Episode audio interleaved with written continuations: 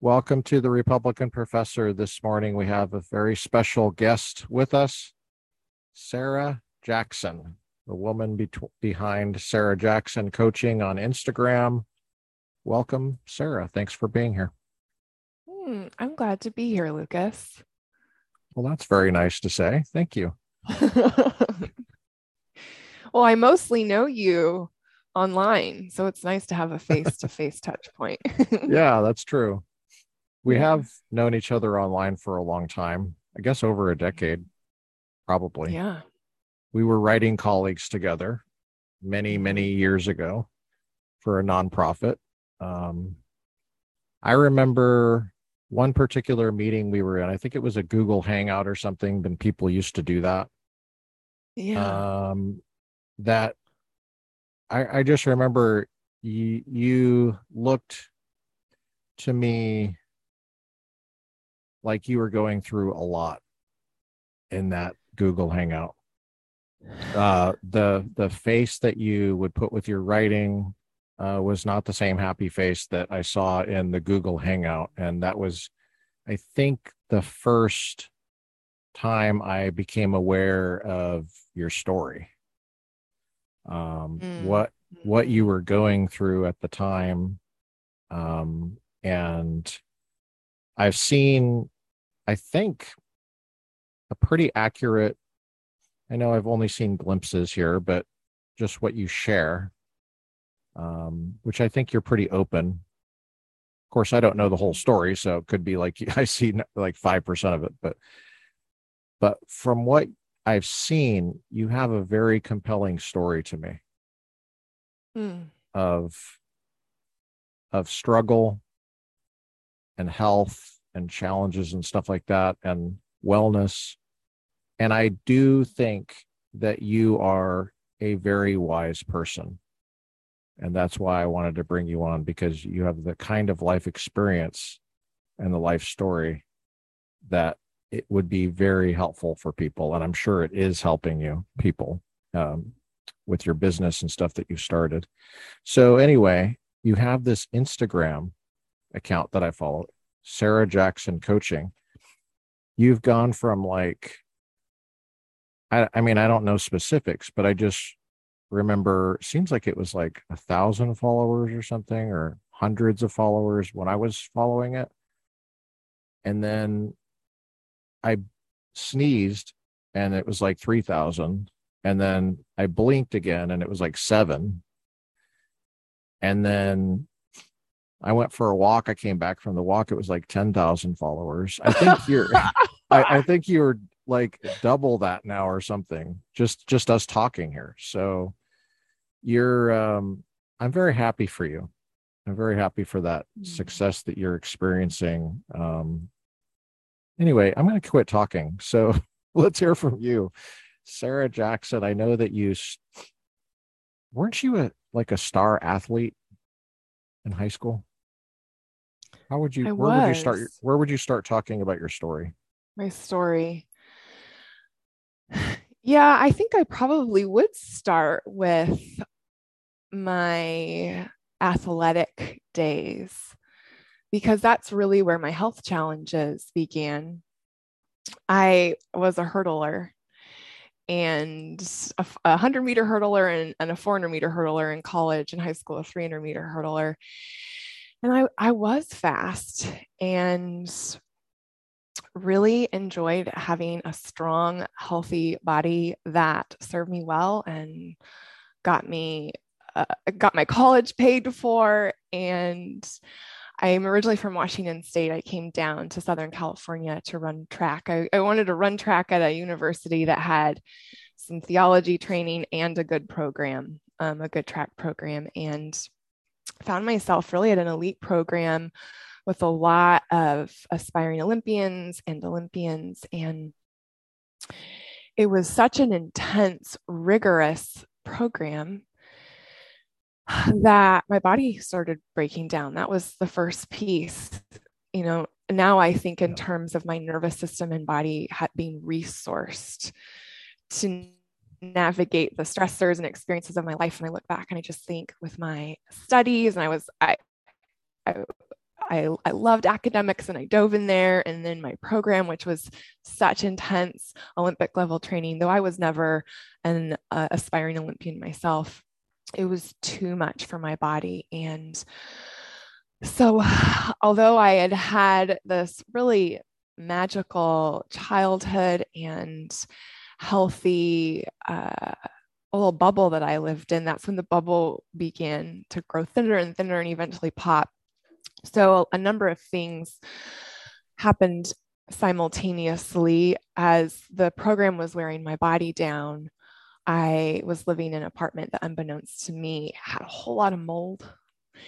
And I also had to get on some medication to help my hormones because of what that program was doing. A lot of, I think we're seeing more conversation about this now. A lot of athletic programs are really designed for the male body. And so there was some medication for my hormones that really wreaked havoc. And I just started to feel that myself. And I got slower and got, started getting sick a lot. And that was the beginning of a very long journey of health challenges. I eventually, um, in my mid 20s, found myself exposed to Epstein Barr virus, which is a virus that a lot of people get.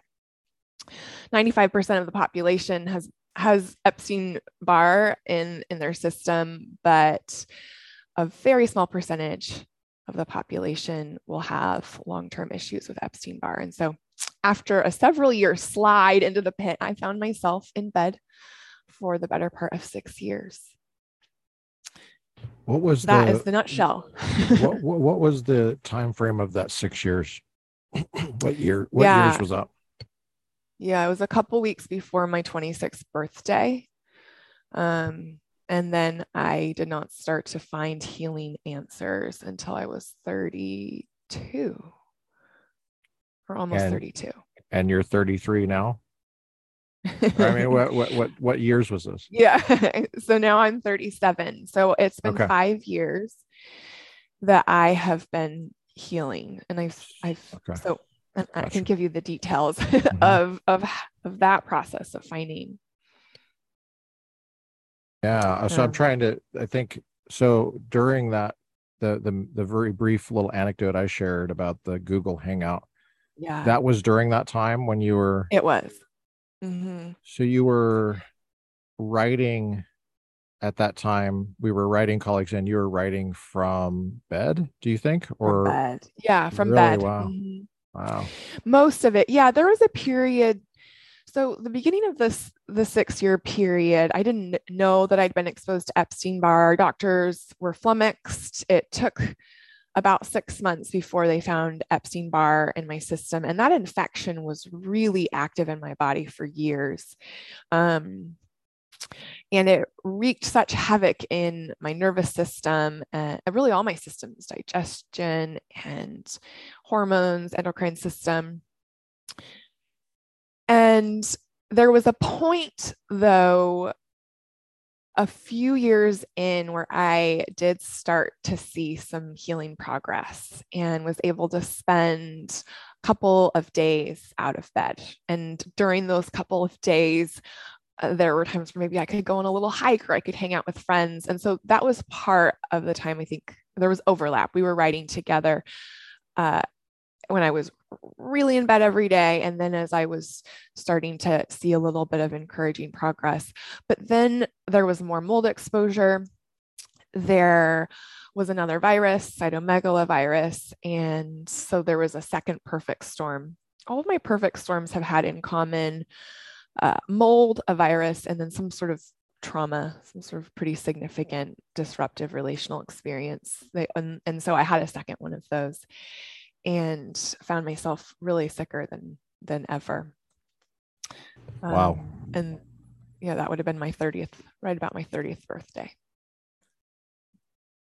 That's um those are those particular years are it's just really sad to me that those years were spent in bed from from those ages um, yeah, that's that's a really crucial part of anybody's life.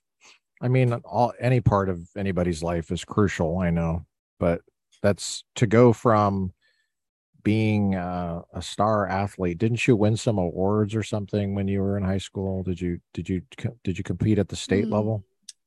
Yeah i won state in both of my events you won you were first in state? Mm-hmm. what what state yeah. was that? Washington state. That's a that's not like a that's not like rhode island or something i mean well maybe it is i don't know how what the population is but it's it's a big state was it a public yeah, school? it was a competitive. It was public school. Mm-hmm. Wow, that's yeah. when deal. I came out of high first, school, you won first in state. I did. You were like the top champion. Wow. Mm-hmm. So you were the yeah. fastest person in Washington going over those hurdles mm-hmm. when you were 17. Yeah, or eight, 18. 11, I guess 18. Wow. Yeah. Okay, to go from that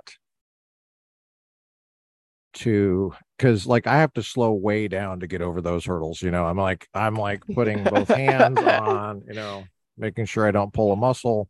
To go from that to you're now just screeching halt. Yeah. How how long would it take you to write those articles? A long time. Gosh, and I can't remember specifics, but it was a lot of work. So one of the things that happens when you have that kind of chronic illness and you know there were there are parasites that invade and there's just it becomes so layered uh, is you just have really intense brain fog and so uh, there's limited mental and emotional capacity and it's really hard to find words so in other so, words you have you have depression at the same time as you're having the physical yeah. issues mm-hmm. and that's all compounded and uh, you sound very knowledgeable about like looking back you feel it seems like you have pretty well describable when you were going through it obviously there must have been a tremendous amount of confusion and or what was that how would you characterize it because obviously looking back you feel like you have a handle on what was happening mm-hmm. but during it, did you feel like you knew what was happening? No, it was desolate. I saw dozens of doctors, and there's a lot of medical gaslighting. You know, now as a coach, I've gotten to work with many hundreds of people who've lived very similar journeys, and that is one of the common threads throughout our stories: is the medical gaslighting, where you're given a little pill for anxiety or depression. You're told it's it's just mental. And there are doctors who don't engage in that kind of gaslighting, but there's not um, a real commitment to problem solving. And I wonder if the pandemic will change that now that there are a lot of viral long haulers that are, I think, um, eliciting more attention. There's more research. But it was a long, dry wilderness of searching for answers and there just were a constellation of labels that were thrown at me and and even if there was like I had a good kind doctor I'm, and he he had suggested some dysautonomia a real disorder of the nervous system and um some other things and said, listen, I can't help you. There's literally nothing I can get. There's no recourse. But I think you're going to kick this. That was his role. He said, I've had seen, he was in his 70s. He said, in my life, I've had one person, I've had one patient overcome this. And I think you're going to be the second. But I, I can't tell you how. And so, even in kindness, that was the answer that I met again and again and again typically when you have those sorts of invisible chronic health challenges, there are a lot of supplements, IVs, those sorts of things. But there comes a point for many of us where the body becomes so, so sensitive that it starts rejecting all of that. So I had some naturopathic doctors who were willing to do some problem solving and and I had a, a holistic medical doctor who similarly was willing to do some problem solving. And so there were some different protocols that in the short term brought some relief, but then I would always move back to a baseline of illness. And so it really wasn't until the six year mark there, I've had a lot of doctors say there's, you've got pretty intense nervous system dysfunction. Uh, your vagus nerve isn't working right. Your limbic system is problematic.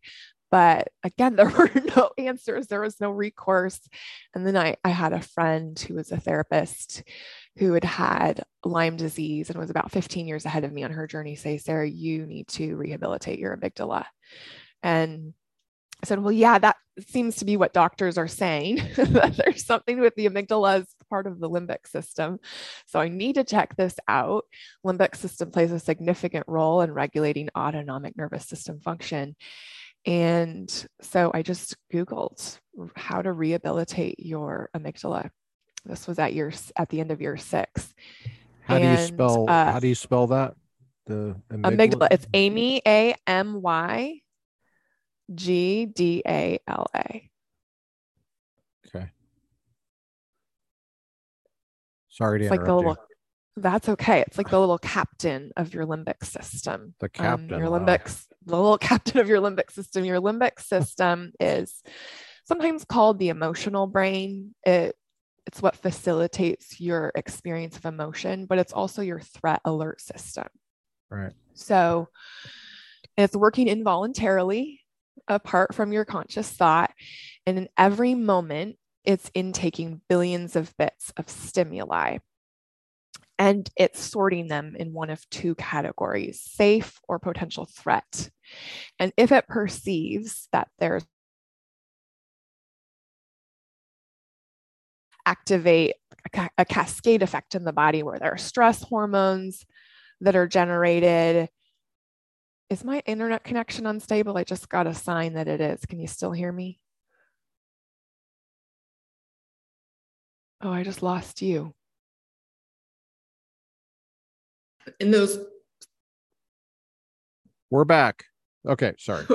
So the the amygdala is the captain of the limbic system, and I, you know, you were going from there. Yes, um, when were... it perceives when it perceives that there's threat in your environment, it initiates a stress response in the body. The body's flooded with stress hormones, and those stress hormones are what are going to help move you to safety. It activates the fight or flight response. And what I began to learn is that long term viral infection, mold exposure, uh, along with, of course, our emotional traumas, our relational traumas, and even the chronic stress of my track program, where in my college experience, where there was a demand that my body was not resourced to meet, those can all impair your limbic system's functioning and perpetuate a chronic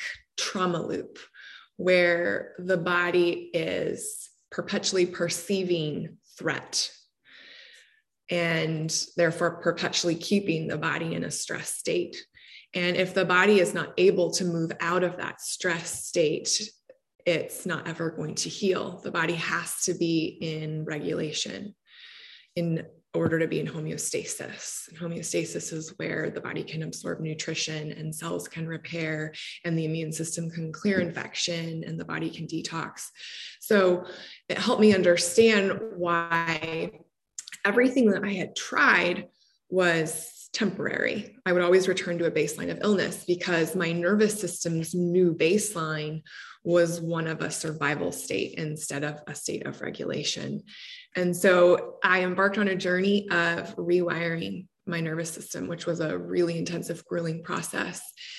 And as I was able to rewire my nervous system, my body came back into homeostasis. My immune system could come online. It could begin to clear the viral infection, detox from the mold, kill off the parasites. And it's been a five year process. And I've seen incredible wow. progress. I've gotten so much of my life back, but there's still some room for more healing. So it was like year six that you started putting the pieces together. It, it, sounds like year six, it was the someone mentioned the nervous system. You probably already aware of it, but you're starting to realize there's something you want to get to this baseline of health instead of sickness. Mm-hmm. And you've just been racked with challenges for so long that you had, it's almost like you had to just start over or something like with your nervous system. The trauma the track program the long-term exposure all that you know i can't even imagine going to all those doctors. I, I cannot even imagine. I cannot even imagine the frustration it just, i mean it's it, it had to get to the point where you go to the doctor and you just expect that there's nothing because you've had such dismal mm-hmm. experience right so how it must I, i'm amazed that you were even going to doctors after a while like just how do you so yeah when, there comes when, a point where you do want to give up. Yeah i mean i think i would have given up after like doctor three or something but um you you were obviously very persistent and and um i when you, you mentioned fight or flight so i wanted to talk a little bit about that yeah. um but maybe before we do maybe we should say what trauma is yeah. Because because i full disclosure everyone i am a i guess i would say am i am i a client of yours? I don't know yeah. but you're a member I? yeah i'm I, I i have i have a membership in her program. And her program is well why don't you tell us what your program is your current one? Yeah i have your, a monthly membership. Mm-hmm. It's a monthly membership called restore so i did a limbic system retraining program it was a rigorous system that guided me through daily focus rewiring practices there were a lot of gaps in that system it it didn't treat me as a whole person and the nervous system is so relational. We're created in the image of God. I wanted a program that really honored the image of God in me, that treated me like more than matter to be rearranged. Mm-hmm. And so I created a membership that has an extensive video library. Do you mind if I show it? Do you mind if I share my screen? Okay. I'm going to share my screen. Keep going. Keep talking. it's a blend of practices and education and yeah, so there's a forum, and then the video library is where there are different categories to help you. Yeah, here we go. So you'll see if you look at this second row here where it says sympathetic activation, freeze mm-hmm. and shut down, head to toe. Those are all full of resources to help you when you're in the different survival states, which I can talk about. So, sympathetic activation is fight or flight. If you notice you're in a fight or flight state, if you were to go to this folder, any of these videos would help you signal safety to your nervous system. Because if your nervous system perceives safety, mm-hmm. it's going to start moving out of that survival state. Um, and if you notice you're in a freeze state or you're in a state of shutdown or collapse, there are different exercises. Some of them are cognitive, where you engage your power of imagination and reason. Uh, but a lot of them are somatic, where you're engaging movement and you're using your nervous system's language of sensation to signal safety to it. That's mm-hmm. really our central focus, or one of our central focuses when we notice we're in some sort of survival state, is we want to signal safety to the nervous system. Right. Um, and because that's when there's trauma or chronic stress that registers as trauma in the body, your brain's neuroception, which is its ability to accurately perceive threat, becomes compromised. So it has trouble accurately perceiving threat. It, it perceives threat where there is no threat. A lot of people with chronic health challenges or even just chronic stress and trauma will start to have chemical sensitivities Mm-hmm. Um, or food sensitivities. The, the, the brain is attaching threat or danger to this innocuous stimuli. Um, and so we really want to help teach the body uh, healthy neuroception. We want to help it understand hey, right now we're safe. Right now we don't need to be in a survival state. And we can use sensation and movement and breaking up tension patterns to help the body understand that. So trauma is a, I th- Yeah. I think is a is a helpful starting point when we're wanting to understand this care and attunement for the nervous system, whether you have health challenges or not. Maybe you have anxiety, maybe you have depression or perpetual, even shame. Um, is not just a function of the soul, it's a function of the nervous system. Your limbic system is continually assessing what dignity looks like culturally yeah and there's even in the trauma education there are some videos to help you begin to explore shame and to help train your limbic system in news stories about your inherent value as an image bearer. Uh, so wherever you are on the spectrum understanding trauma is foundational. Trauma is less about what happened to you and it's more about how your body or your nervous system experienced what happened to you. Okay, so that's that's huge. Mm-hmm. That's huge what you just said. Mm-hmm. So I'm just going to ask you can you say that one more time? Yeah. Trauma is less about what happened to you and more about how your nervous system experienced what happened to you. So, trauma occurs when the nervous system is feeling like it's stuck helpless, or lacking control.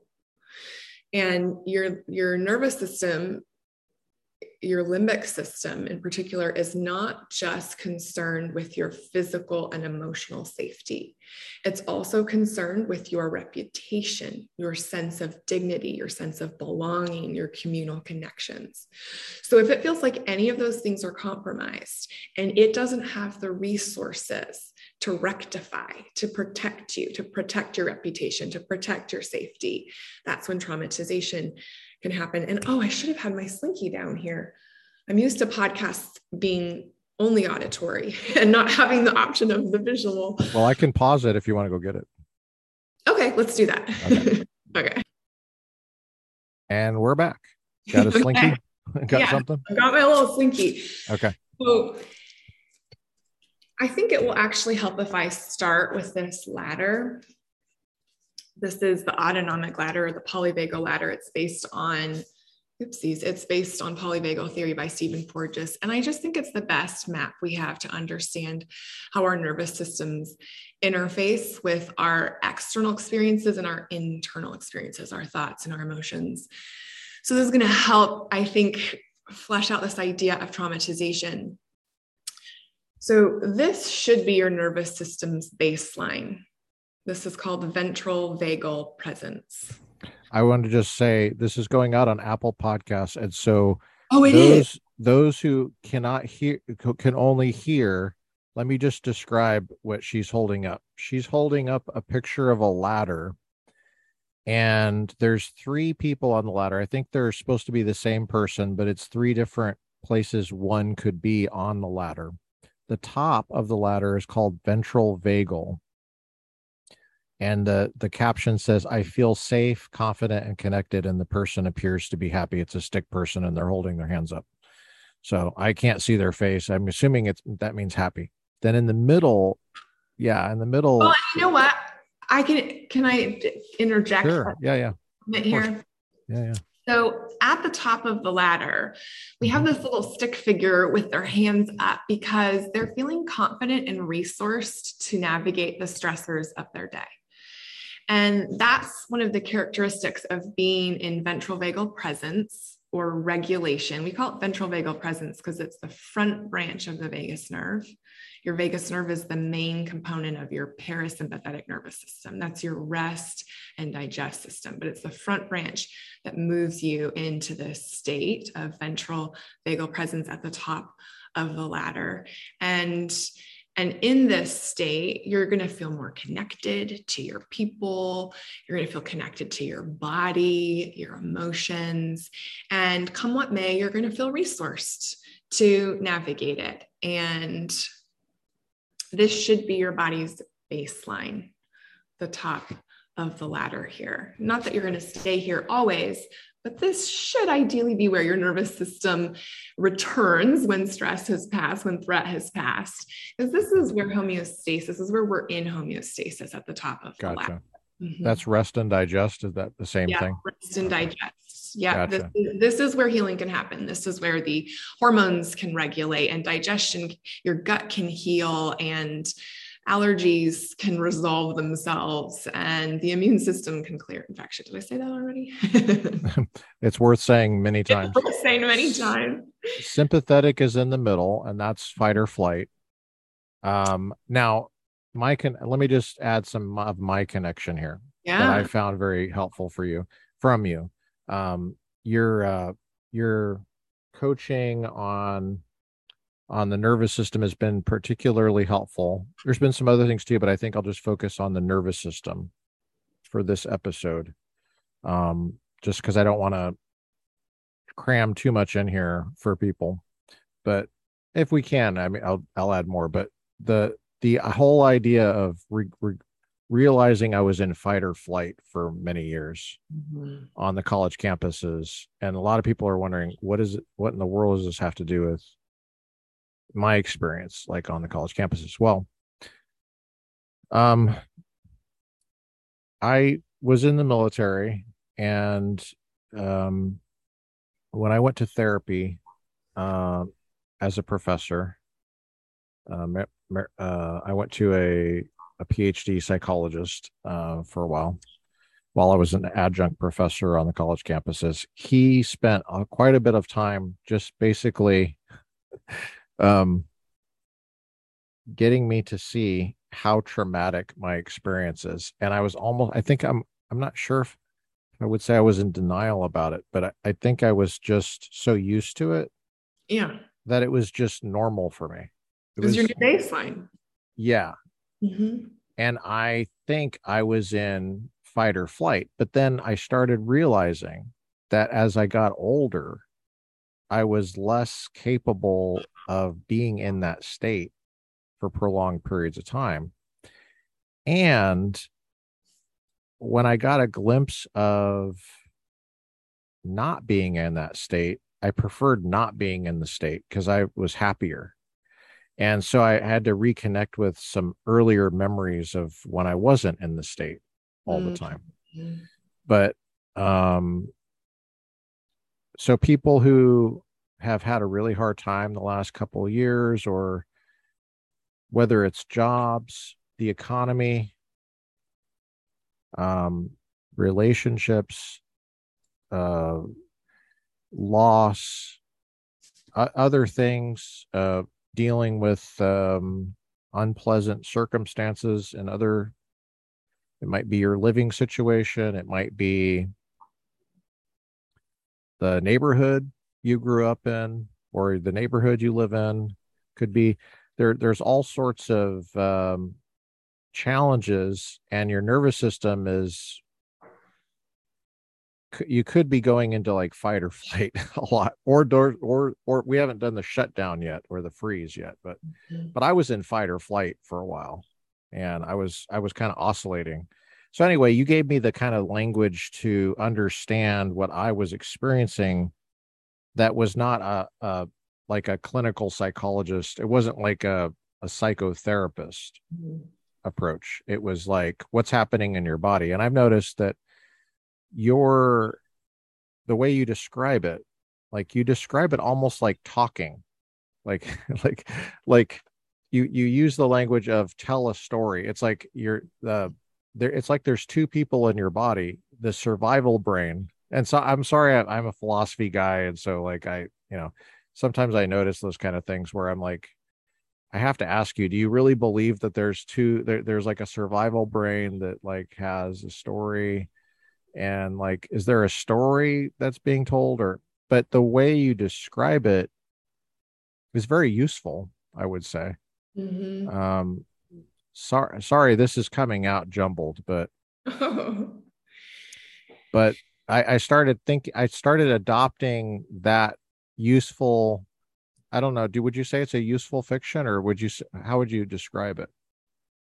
Well, I, I don't know that I would call it a fiction. I think certainly our map, our map of the nervous system is always going to have, be shifting as we gain more information about the nervous system, and there will be things we need to revise. But I think that I when, think- when you say the survival brain, and you say like there the story thing, like uh, there's a story being kind of yeah. told, like I'm in fight or flight, or my dignity is threatened. Uh, it, it's it's like I, I think it's the first time I ever thought about kind of stories traveling through my body. Like I, you know what I mean? Does that make sense to you? Like, yeah. like I, I had a hard time with that at first. Like, I didn't know how to process that. Like, I might be. People have called me too literal. Like they say, I'm too literal, and then I ask them what do they mean by literal, and then that kind of like double, you know, you're, you're off to the races at that. Person, your definitions. Yeah, Our definitions are important.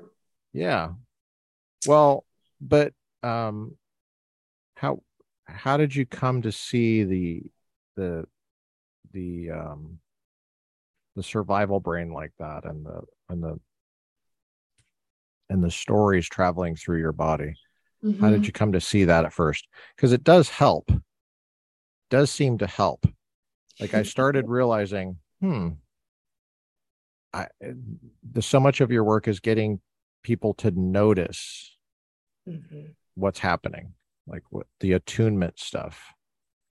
And I noticed that your your techniques do work. They actually do work. Like um, if I can describe a couple of them really quick, just briefly. You you have one where you just look around the room. Mm-hmm. The orienting, the eye orienting. Orienting, yeah. yeah. And just slowing down, and you have some um, where you're re- you're releasing i mean the whole deal is where you're releasing stored energy and i had significant pain in my feet for mm-hmm. years to where I, I, it was very painful. It could have been very painful for me to run, and running was one of the funnest things I used to do as a kid. I loved running, and in the in the military i loved running but i had to take boxing tape like for the boxing hands like you know those boxing things i had to wrap that around my ankle and my foot i have high arches just to go to work just to go teach my classes for years and it i you know it turned out i think it was trauma stored energy there and it was only um life circumstances where I wasn't in the classroom, I wasn't on the stressful college campuses, which for me were politically very stressful places. Uh, I, I mean, I experienced it as trauma because mm-hmm. I, of the story I told about in my mind about, which I think is a true story, but, but about where the direction of the country was headed and culture and uh, my students aren't learning and uh, there's a lot of grade inflation and uh, people don't take it seriously. There's all sorts of social media stuff that gets in the way of it. People have lower attention spans. And i i, I just took that to be more stressful actually than what i did in the military mm-hmm. and i did you know some pretty stressful things in the military i had a harder time on college campuses and it got stored in my feet. And then, like when my schedule got uh, lighter, I actually had irritable bowel syndrome for the first time in my life. I didn't even know what it was. Like mm-hmm. it just hit me all of a sudden, like as an older man, like, you know, older, younger man. And it threw me off so bad. Like I did, I thought I was dying, like I had cancer or something. Mm-hmm. Turned out it was just irritable bowel syndrome, and lots, lots of people had it. And then I realized this is actually now affecting my digestive system. I don't know how it didn't affect my digestive system before, but now all of a sudden. So I just noticed these weird things happening. And so I bring that brief description of my experience to your I've, obviously we were friends and connected on online, not really in person as much, but online. I was following you and your story. When I started seeing you put the pieces together, and then you were putting together like an entrepreneurial thing, I was very interested in that. I was really excited that you were uh, doing something with all of this knowledge and wisdom and experience that you had. And then when I saw your product and how good it was, like I was like, this is great. This is what I needed. Like I, I wasn't in a place to benefit from it prior to that, but but I was like, yeah, this is a key for me right now. Like I need to figure out this nervous system thing mm-hmm. and be really careful about slipping into fight or flight and what how I can get out of that. And that's tied to stored energy and stored trauma. I think a lot of people are going to benefit from this, and they probably already are. Well, thank you for sharing that. It is one of the happiest plot twists because I didn't think I was going to heal. I mean, there came a point where I just thought, this is my life, and I don't know that I have a lifetime of this in me. And so to get to hear from people who are experiencing the benefit, they're feeling shifts in there. Are you feeling a shift in your feet then? It sounds like. Yeah, I don't wear the I don't wear the the uh boxing stuff in there. And I haven't for a while that started shifting a while ago, but it had to do with um, crazy schedules mm-hmm. unex- and um, the extreme unpredictability of it. Um, and just, you know, I couldn't keep up with it basically. I tried, but. Yeah, it's amazing the kinds of pain and infection and hormonal issues and autoimmunity that can show up from this chronic stress and trauma. And so to I to answer your question though about the survival brain and the thinking brain interfacing, part of the body's intelligence is it has to communicate with us. If if the if the body perceives that there's a threat and you need to run, it is going to, from the bottom up, we call it. So your body is going to communicate upward toward your brain. It's going to communicate, we have got to run now or else. We've got to do something about this now or else. It might not look like we've got to run now. It might look like, you know, we've got to lose the weight now or else. This is something that I hear often. Um, or you know we've got to have the conversation with the spouse now or else. If it feels dysregulating to have the space that fight or flight impels somebody toward action. And that's just the body's way of communicating. It communicates with sensation but it's going to generate thoughts. What's happening in the body is going to impact what the thinking brain perceives. And then the that makes sense. Yeah that makes sense. the thinking brain there's reciprocity in turn can influence the firing of the limbic system. We can use our reason and our imagination to signal safety to the limbic system. It's really whatever we imagine, the brain experiences as if it's real, right? That's why you can think about some catastrophe catastrophe that hasn't happened yet and go into fight or flight. Even though the catastrophe isn't real, the body is generating mobilizing energy so you can run or fight to address it. So we can use our imagination to really generate a sense of safety and calm that feels real and true to the body in the same way that we can use sensation. So there is this reciprocal reciprocal relationship between the body and the brain. Bottom up processing and then top down processing is when the brain is able to impact what's happening in the body. Can, can, can we go back to that ladder again?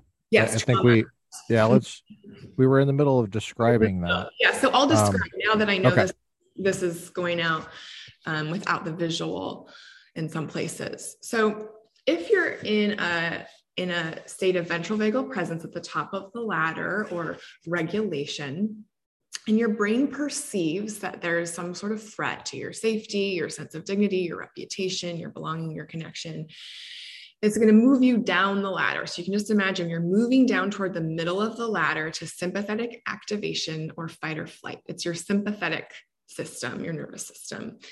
Uh, that moves you into this state. And it's a mobilizing state, which means in this state, your body is going to generate a whole lot of survival energy. And that survival energy is going to enable you to run or fight. So if somebody has a nervous system calibrated defaults to fight, they're going to want to be more argumentative. Whereas if somebody has a nervous system that defaults to flight, they're going to be more avoidant. And so in this state, you're going to feel anxious, uh, vulnerable, maybe even in danger. You're going to feel bigger emotions like anger, if the story that feels true in the top of the ladder is, I've got this, I've got what it takes. The story that feels true in fight or flight, as I mentioned earlier, is I need to do something about this now or else. And I like how you said the story that feels true. Yeah, right. Right. So much of this healing of the nervous system, of repatterning it, is bringing awareness to when those stories show up and what they actually mean, that they're not necessarily indicators of your your reality in terms of your lived experience. Actually i want to say that differently. They're not indicators of what's happening outside of you necessarily. They're an indicator of what your nervous system perceives is happening. That's out. that's huge right there. That's mm-hmm. huge. Huge huge huge huge, huge, huge, because we know that that perception that we call neuroception becomes compromised when there's chronic stress, when there's unresolved trauma. So we're getting closer to our trauma definition. we're laying the groundwork here. We're just taking our time, aren't we? But yeah. It's such a wonderful journey, though. I mean, we're looking, we're checking out all the flowers in this field. Yeah, yeah, and this I think is really foundational to being able to work with your nervous system is understanding the different states and how they relate to traumatization. So, in a fight or flight state, your heart rate's getting higher, your blood's pumping to your extremities so that you can run, you can fight, but things can get too amped up. And your brilliant brain goes, Whoa, whoa. if things get and this is happening involuntarily apart from your conscious thought. Your brain goes if things get any more intense if the heart rate gets any higher we're going to combust. And so it pulls an emergency brake. And you remember it's the front branch of your vagus nerve that moves you into regulation at the top of the ladder but it's actually the back branch of your vagus nerve according to polyvagal theory that um, pulls this emergency brake. And that's going to send you to the bottom of the ladder which we see here in red. It says dorsal vagal shutdown. Dorsal meaning back branch of the vagus nerve moves you into shutdown. And in shutdown, your nervous system is literally starting to shut down. So the blood that was in your extremities is no longer, it, moving into your extremities, you're losing blood flow to the brain. Um, and so we've got our little running man at the middle of the ladder at fight or flight. At the bottom of the ladder in dorsal vagal shutdown, we've got a man who's moving into the fetal position. That is going to be the position that feels safest for the body in a state of dorsal vagal shutdown. And the story that's going to feel truest in dorsal vagal shutdown is I can't. I don't have what it takes. And the experience will be one of emotional numbness, disconnect from our bodies, from our sensations. There can be some, if, uh, some disassociating that happens. There can be overwhelm. There's shame that we feel at the bottom of the ladder sometimes. Yeah, that's huge. Uh-huh. Well, especially if you're a strong man and you feel like you should be able to handle this and then you're not and it's involuntary there could be a lot of shame. Well how it is for women it's probably the same.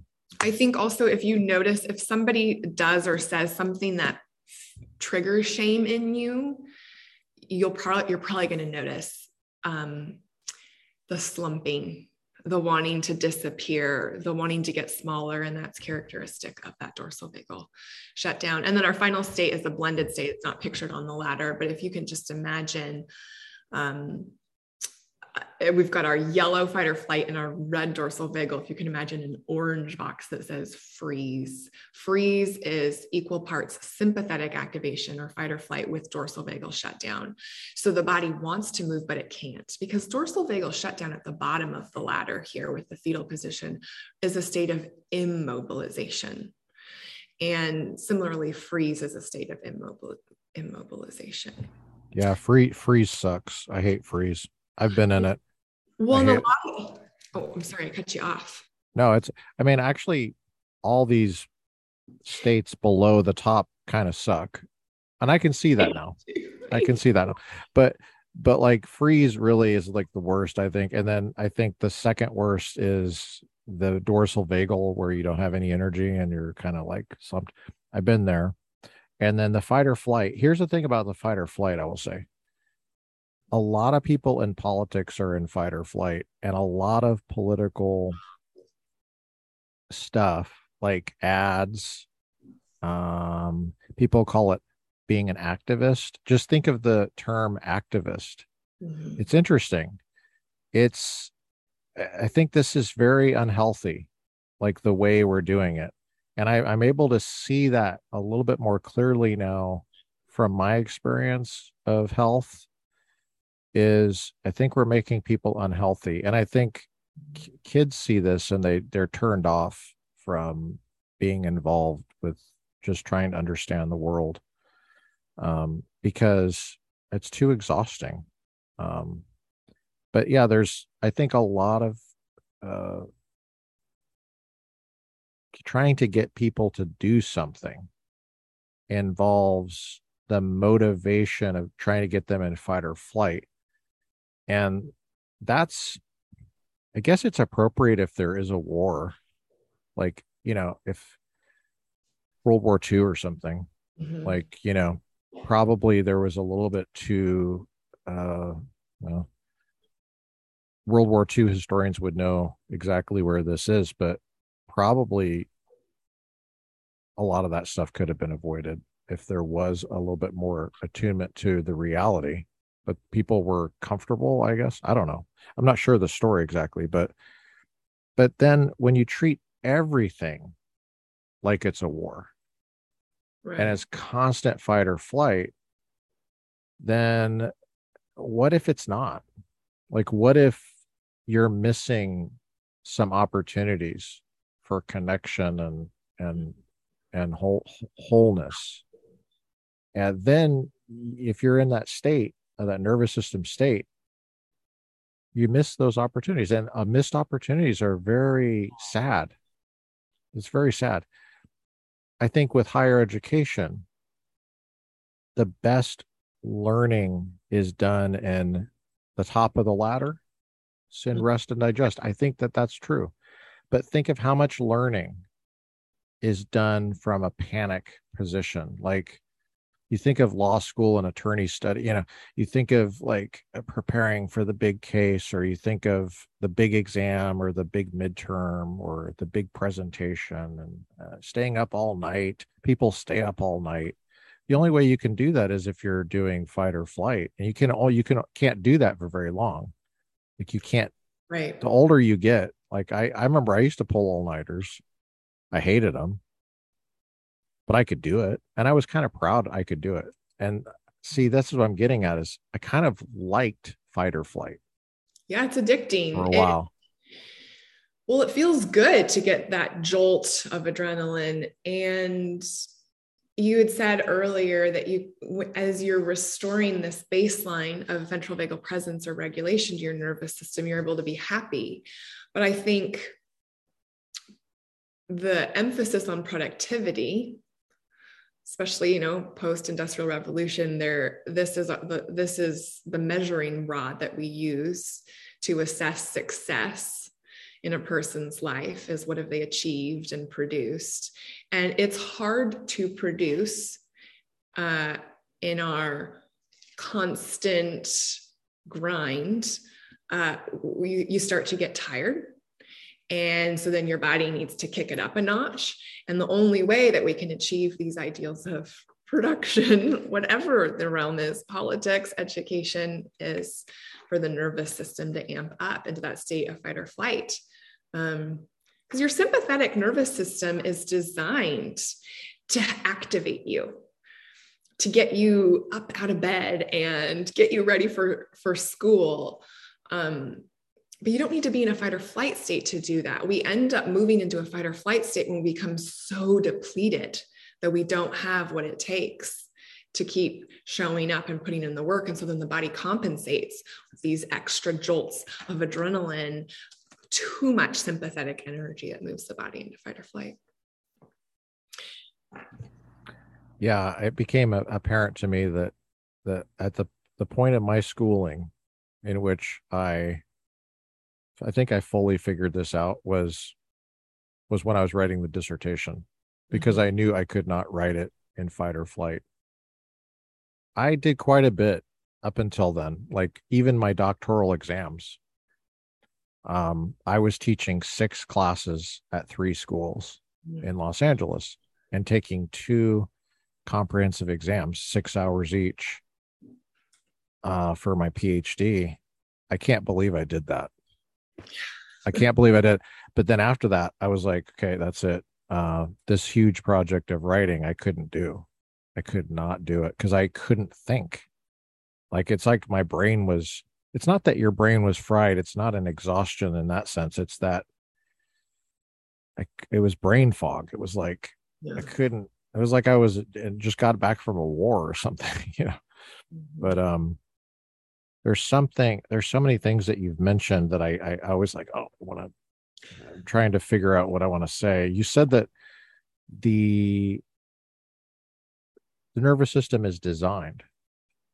Um do you mean that it really was designed or or do, how do you mean that?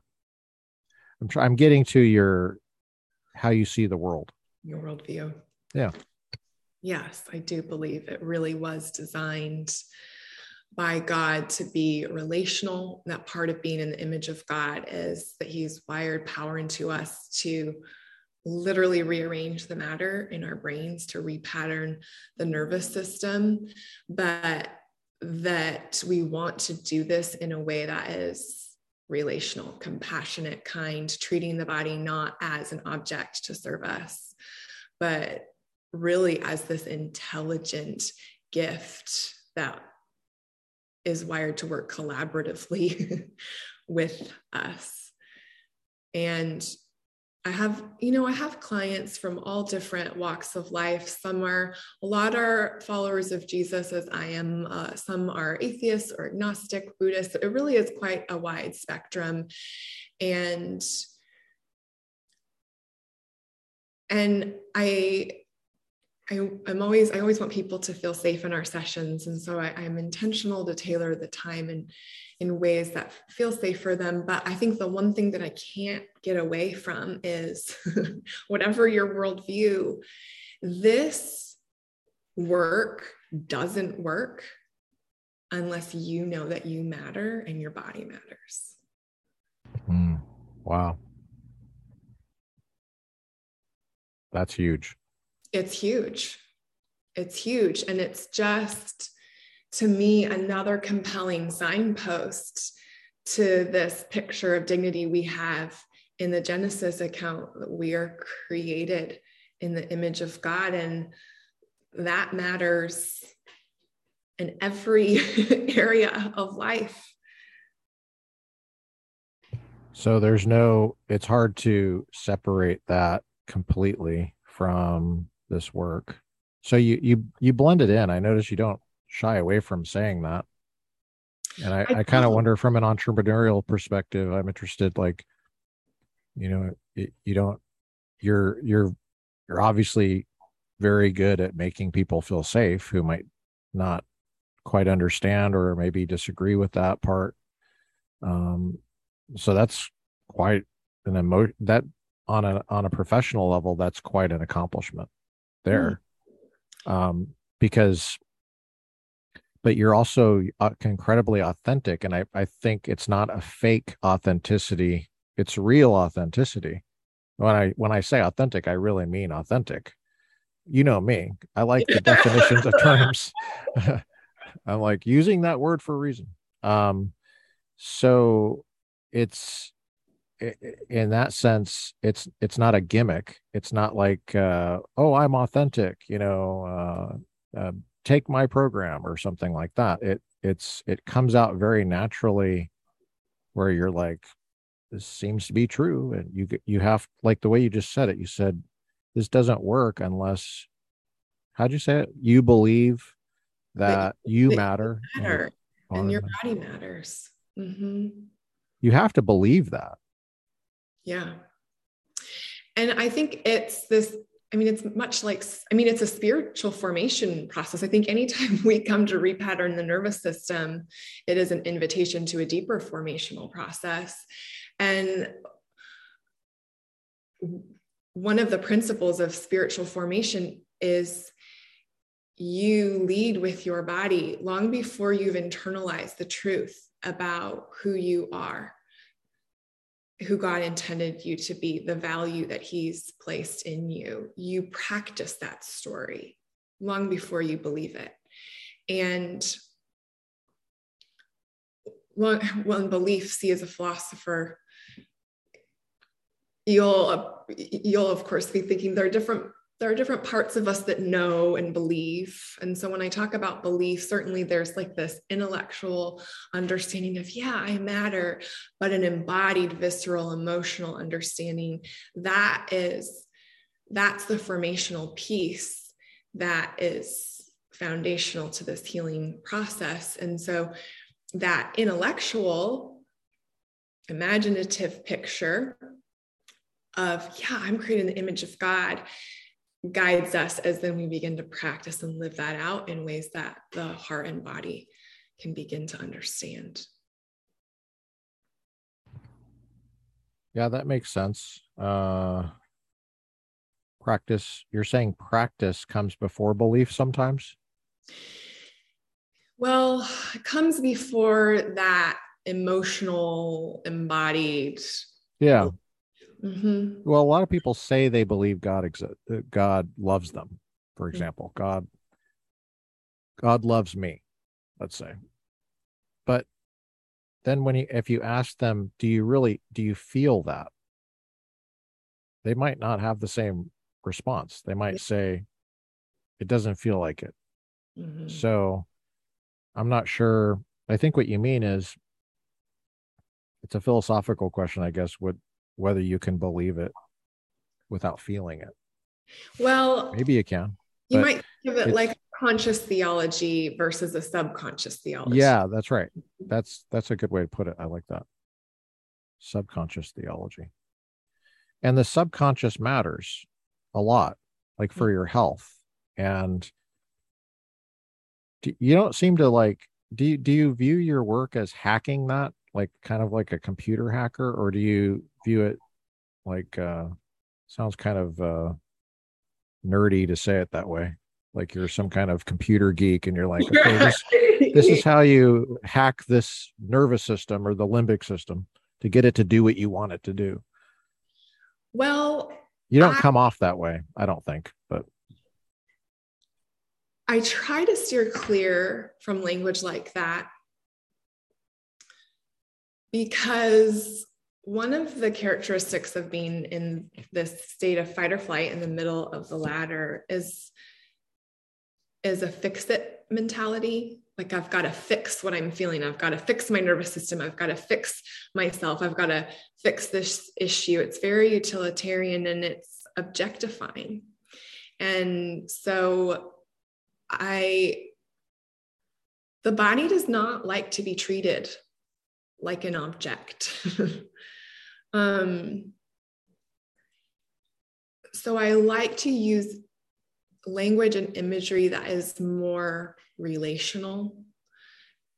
So it probably, I mean, there are so many different ways of illustrating it, but it would be more akin to a wise, compassionate parent coming alongside a small child. And your limbic system really is like a two or three year old um, coming alongside that small child and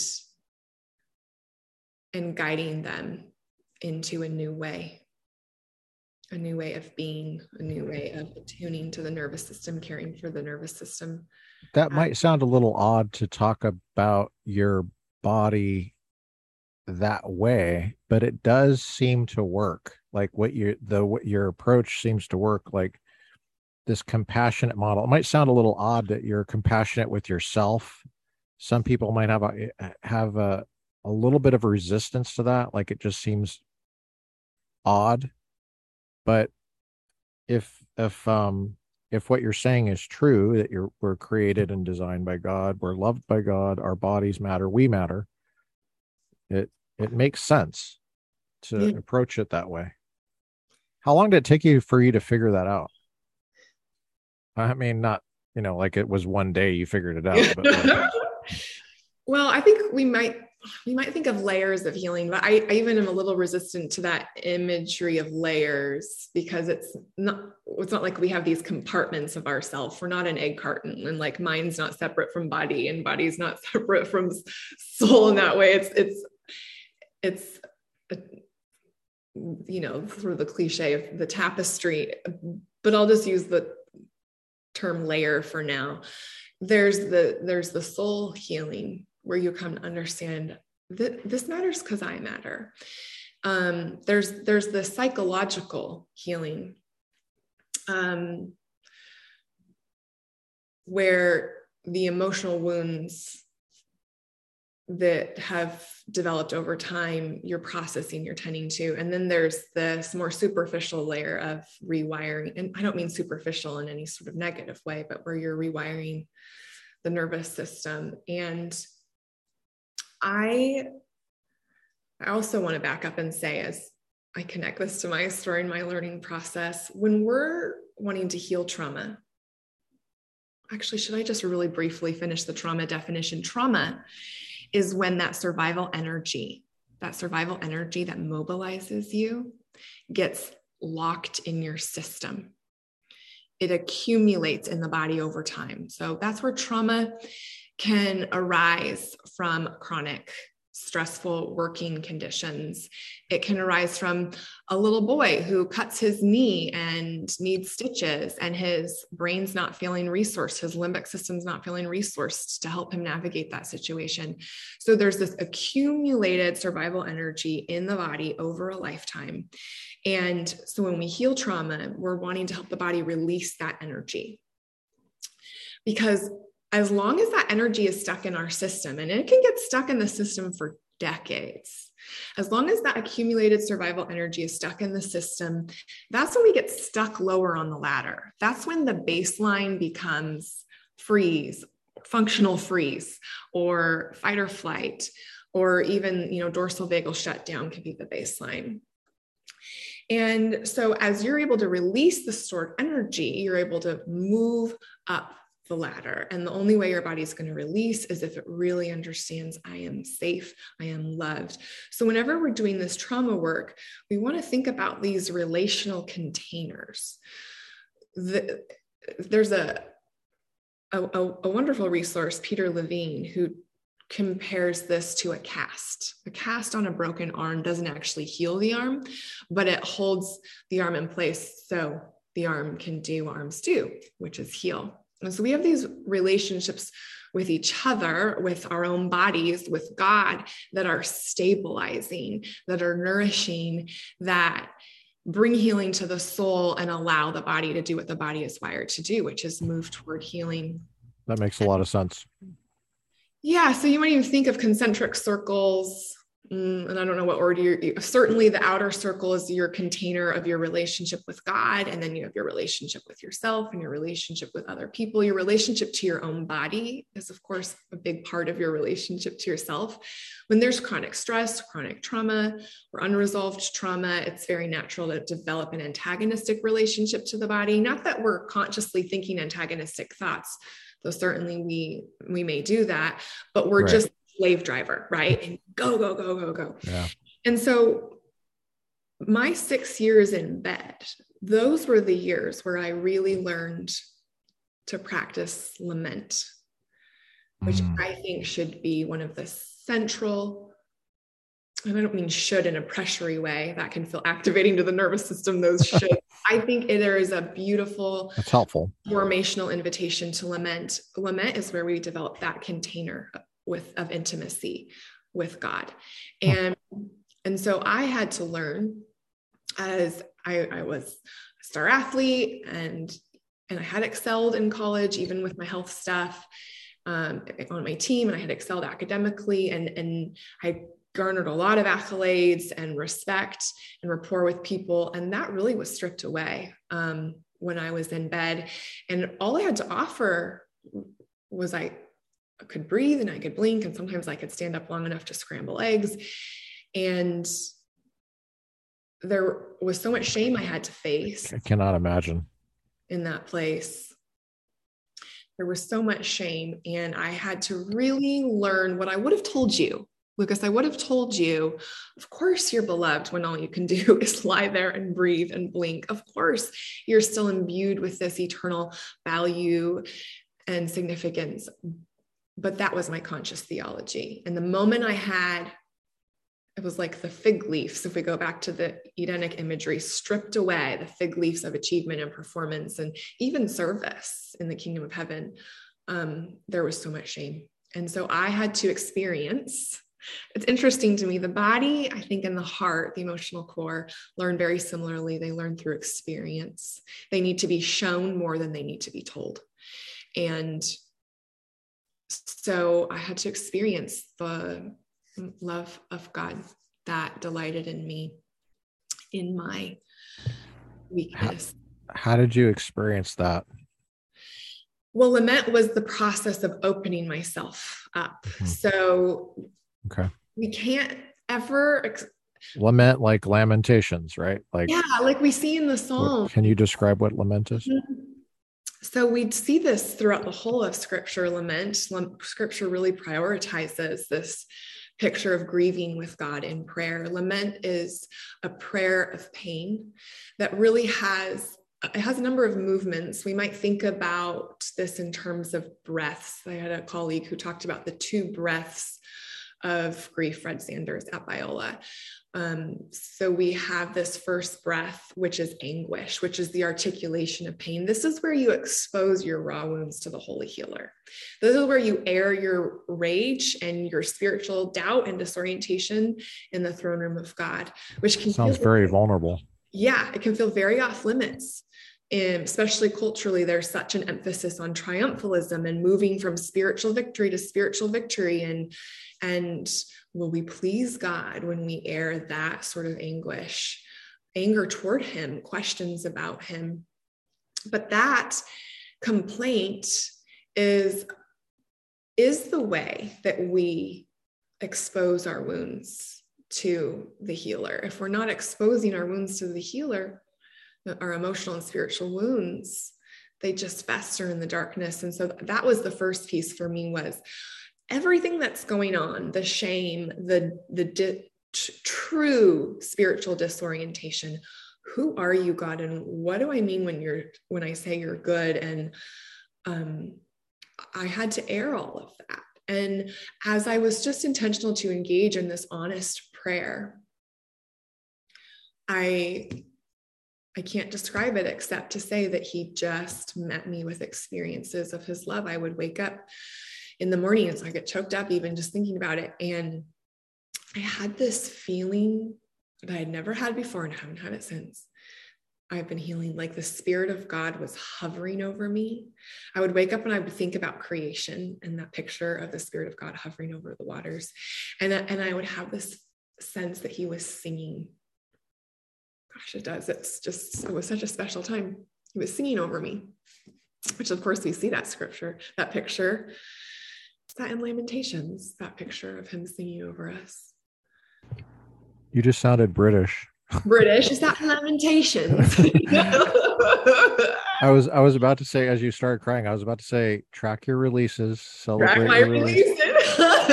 a, yeah. That's an in, inside thing. Um, she'll say on in the the product that she has, uh, her her website, her subscription uh, community, that she'll say track your releases uh, so you're not you're paying attention to like when you sigh. There's all these releases that happen. Tears uh-huh. movement in the belly uh, even gas if you can believe that that's funny. It's kind of funny and and there's no shame and when you say it and you just in fact you're saying you should pay attention to those releases because you're releasing stored trauma.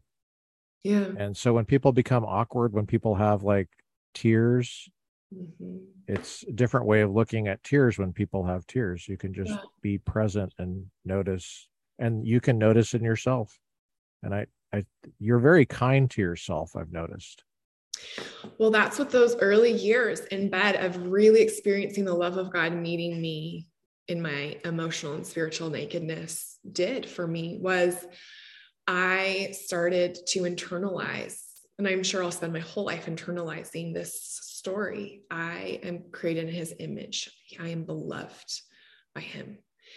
And you, you know, that's a huge thing you just said. You've said so many huge things, but that's another huge thing I'm tracking your huge things. huge um, thing. The huge thing you just said was you haven't arrived. No. Um, you look as if you have it all together. Uh, for those who are listening, she's got this immaculate um, house or whatever behind her. It, you look uh, like you just have it all together physically and your hair is you know everything's perfect. And and what you're saying is you're saying this is an entire uh, my journey of your entire life. Yeah. So in other words you haven't arrived.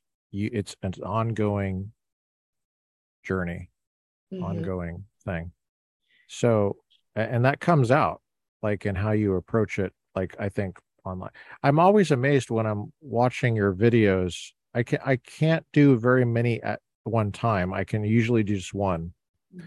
And then I just focus on that for the for the day. Sometimes I can't get to it for another couple days.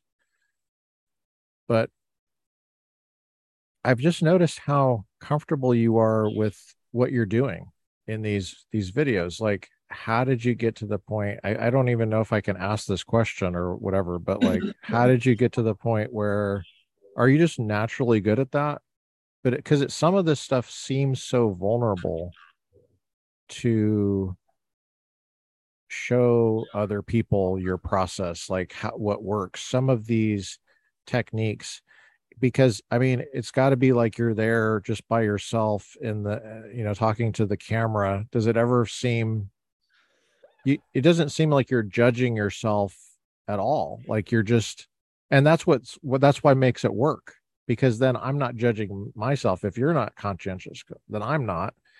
And you know because some of the stuff you're doing is involves physical movement.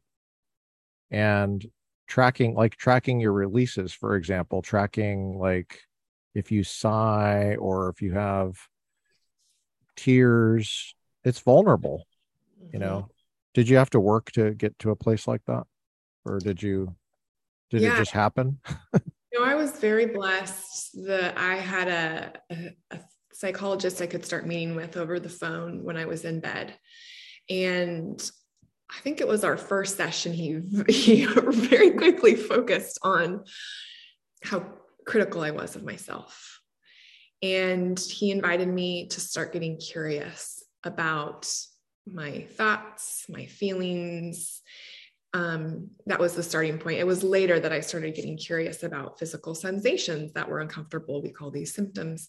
And so it has been a long process. It's been 12 years of practice, almost 12 years now of practicing curiosity about what's happening happening inside of me. It's like I'm sitting in the grandstands and I'm watching my thoughts and my feelings and my physical sensations tumble about. And sometimes I even think it's like I'm a social scientist and I'm gathering information because that sort of removes the emotional charge of judgmentalism that we're all wired to judge the ways that we feel and and and even our thought patterns it's so hard.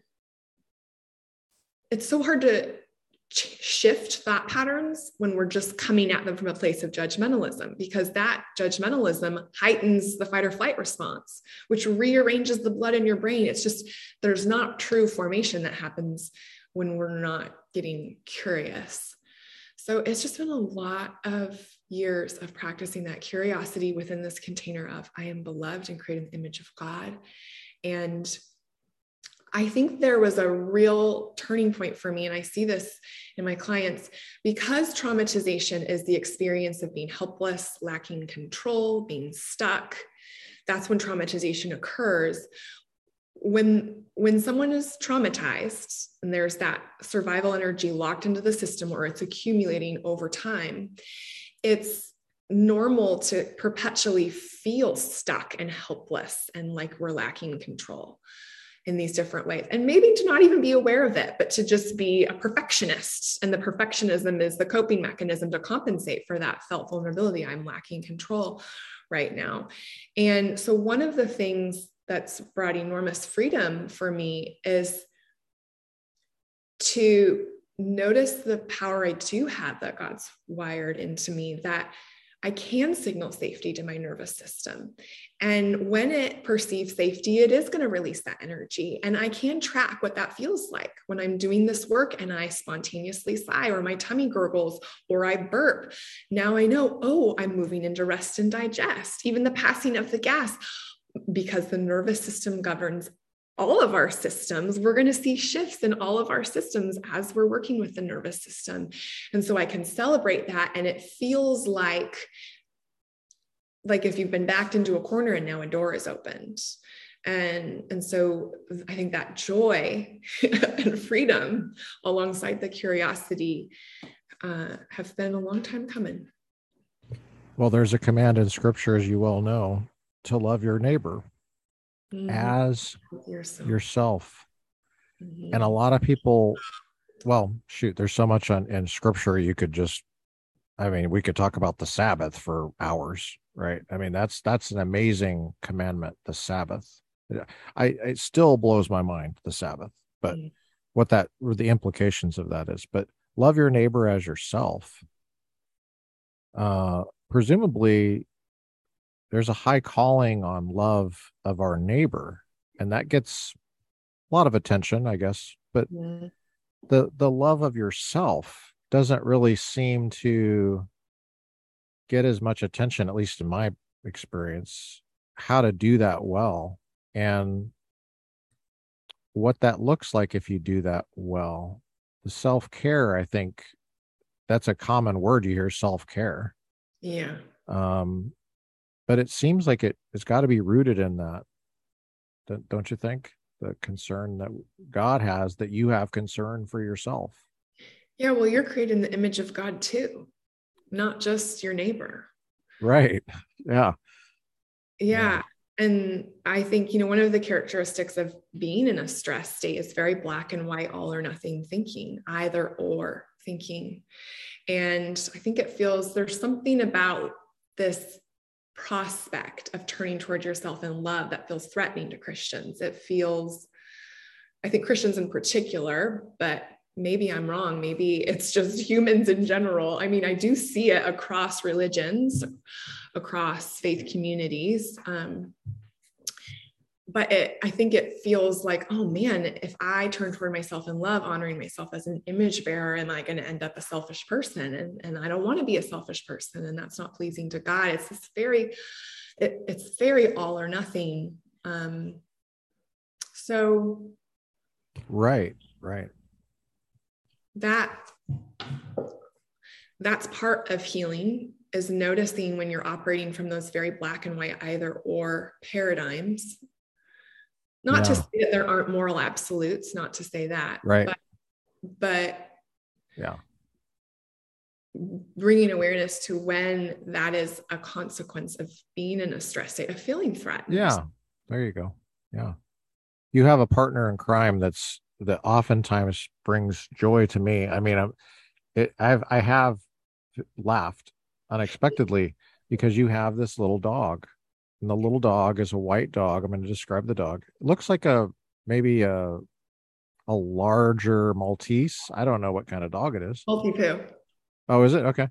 Uh, she, I should say, she is named Lily, right? Yes. And the funny thing is, is that what she'll you'll be doing some kind of um stored uh, stored energy release kind of uh, technique that you're using it might involve um, putting your body in a certain way and lily will just be looking at you. Um and she it's not like she does the whole time but she she'll, she'll just look at you and you might not even notice she's looking at you which is kind of funny but she'll just be looking at you. Or sometimes she comes and tries to like get involved like you know she's like wondering what you're are you okay? And she comes and checks on you and you're and you have to reassure her and it's hilarious it's it's uh it's got to be great having a dog. I'm jealous of you in a good way because i don't have one. I i had one i had them as kid and i haven't had a chance to have one as an adult. And i that's been kind of a sad thing for me. But um it's got to be great to have a dog. It is. Was that a huge part of your your journey of health? Yeah, you know, about two years into my process, I started to see massive strides a year into daily focused re- rewiring practices. Really, I'm spending, you know, in that first year, hours every day just focusing on rewiring. And and then the second year was able to focus more on processing grief. It's very hard to process your emotion in real time when you are in a stuck in a survival state so processing grief helping my body unload that burden of grief and then year three i i was um i've had the trauma in my life has really been unrelenting i sort of found myself in a mired in another kind of trauma as i started to heal and it was in some ways, you know, debilitating as my body was feeling overwhelmed. We don't have the resources to navigate this. And Lily was a special, special grace um, to me in that time. And, you know, having a pet is wonderful when you're learning to work with your body. A pet is so present and grounded and you know you're getting down on the floor with them and they're helping you come into your body as you're feeling the softness of their fur and they're licking you and so and they never judge you they never you're always totally you're totally accepted in their eyes i mean if you treat them well yeah. which obviously you do mm-hmm. yeah uh, the best are you a thinker or a feeler on the myers-briggs do you know that's interesting i'm an infj INFJ. Mm-hmm. Yeah, I tested as an INTJ in college, but you know, I think in college, I think I'm so sensitive. My feelings are so big. I survived before I got sick by disconnecting, and and I I like intellectual acrobatics. I I like you, it. You do. I do. So you, when I, you present your material, it's always very careful. You all you cite your sources verbally. You're like, well, this guy said this, and and even in this interview, you'll you kind of look up, you'll look up, you'll look up, and you're yes. like thinking. yep. Upper right is where I go. You're very careful. You're very careful on how you present stuff. I've noticed. So I had to ask. I that's the reason I had to ask because I was like, is she a J or or is she? I know you're a J, but are you a, an F? I am an F. She okay. But you know, are you an Enneagram? Are you one of, do you follow that? I follow it. The Enneagram is not as intuitive to me as the Myers Briggs, but okay. Yeah. The, I mean, I don't know what I'm talking about. I'm just using, I heard somebody say Enneagram. So someone's going to find that interesting. You know your Enneagram? I'm six. You're a six. And see, I don't really know enough about them. I functioned as a three until I got sick and okay. then saw that I also have a lot of four in me. Um, so I think I would probably be classified as a four wing three. Four, my understanding is the four is that, you know, sensitive, big feeling, creative. Yeah. And the three is the sure. achiever.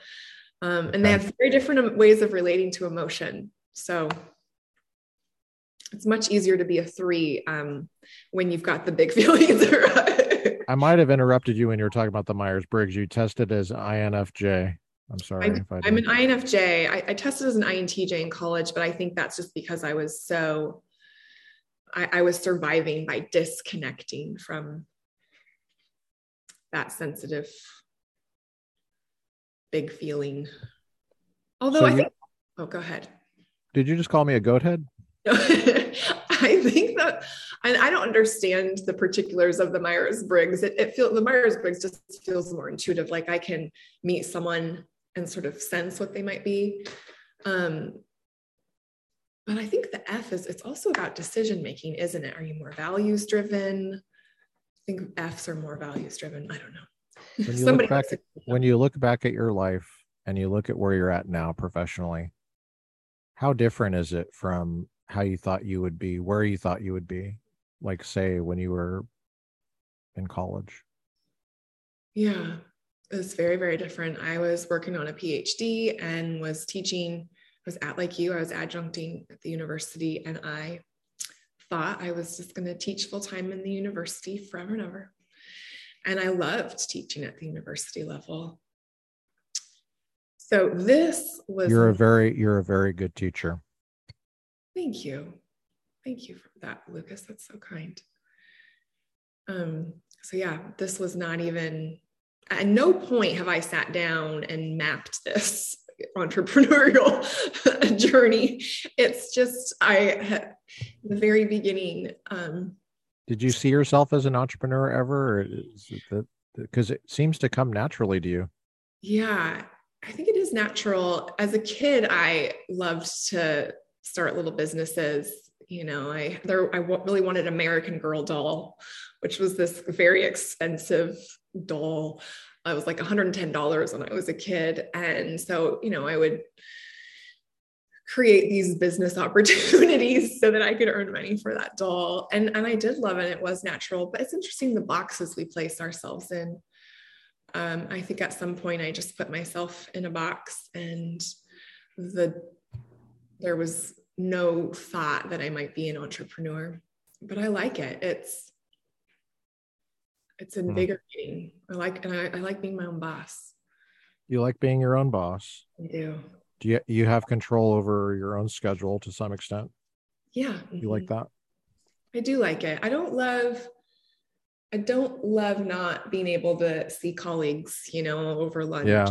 Um, it's kind of lonely in that way, being an entrepreneur. Well, if you're kind to yourself, I can see why you'd like being your own boss. Because your boss is great. Your boss is just a great person to me. Oh. Um, that's cool. I I I think it's if you can ha- if you can understand how to create your own business, it's it takes a lot of from me from my perspective, it takes a lot of guts to to start something new that doesn't exist that you create. It t- takes a lot of belief in yourself. Yeah. Uh, do you experience that way or? I don't know if I have a lot of belief in myself. I've tried to assess how much of this is belief versus just that crazy part of me that would sprint full speed at hurdles, you know? Ah, um, gotcha. The sprinter. There's got to be a there's got to be a piece of belief, but maybe there's also just a piece that's willing to take risks. I don't know. It does feel vulnerable every time I launch something. And it's really only been a little over a year that I've been investing in this business and growing it. Every time I launch something, I do feel sort of overcome by the vulnerability of it. Yeah. Do you still sprint? Do you ever get it, get it inkling to just go sprint? I I don't get an inkling to sprint. I think that's one of the ways that I could still heal. My body still remembers sprinting and just feels like curling up and taking a nap. It just okay. It, been there, done that. Yeah, been there, done that. Totally. I run though. I really enjoyed returning to running and okay. and I think maybe that'll be the next phase of healing for me is just letting my body get to a point where that anaerobic activity doesn't sound so dreadful. uh, I have in my notes here, you spend a lot of time at the beach. It seems like that's uh, on purpose. You do a lot of videos of the beach. Uh, seems like it's at sunset. Um, unless you're going to the East Coast and that's the sunrise. Uh, but it seems like uh, you're in California. I'm in California. Um, what has the beach done for you? Oh, no one's ever asked me that before. Well, it helps me come into my body. Um, it helps me attune to my body. I think the sensory experience of the beach, you know, there's the wind and the that salty air and the seagulls. And you share that experience with others and you'll have commentary, you'll have a psalm, you'll have a prayer. Sometimes it's very minimal words that you'll have, and you know what those words are. You'll say, inhale, exhale. Mm-hmm. And sometimes it's just something like a prayer, a very brief or something. And it seems like that's a part of the healing thing for you. Yeah, it is. Whenever we're healing the nervous system, we don't just want to notice the triggers, because when we notice the triggers, we want to draw boundaries around them. We want to help the nervous system find safety if it's a neutral trigger. If it's an if it's a trigger that's indicating threat, then we want that's where we want to create the space and draw the boundaries. But we also want to bring awareness to what Deb Dana has coined glimmers.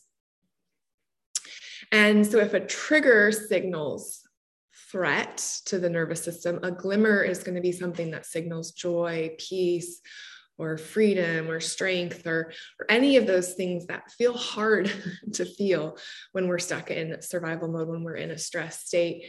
And so a glimmer can be something really small and simple, like for me, the feeling of my hot cup of tea in the morning. Um, that hot ceramic against my hands is very soothing and comforting you know, snuggling with Lily, um, but the beach is just rife with glimmers. Uh, beauty is one of my most favorite glimmers, the way that beauty nourishes both the nervous system and the soul. And I post a lot of on my Instagram and and Facebook. I want to give my community education, but I also want to share my glimmers with them to give them little breaks and their Instagram scrolling from stressful content, just be able to come in their bodies a little bit. Yeah, that's very important for you. I can tell you, you do, you're very intentional. Sometimes you'll say, you'll do this game of, um, I forget what it's called. Would you, would you rather? Yeah. I was going to say either or, but that didn't make sense. But would you rather? What's the, would you rather is like a little game you play where would you rather sometimes I don't relate to it because I don't relate to like having tea and a Jane Austen novel.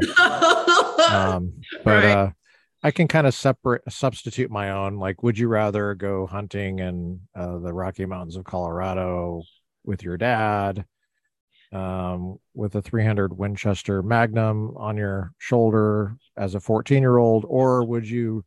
Rather go fishing in Wyoming, you know, or so I don't know, but I just substitute my own. But yeah, mine. I m- there are more women in my audience than men, so I think it does default to some of those. Uh, although, not to say that men wouldn't love a good Jane Austen novel. Good literature is good literature, but yeah, it's fun. I haven't to- tried it. I have not tried.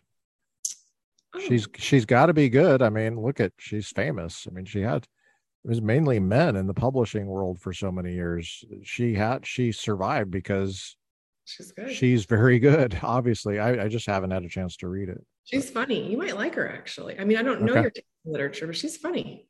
She's okay. yeah. Are there any pictures in the in the novel?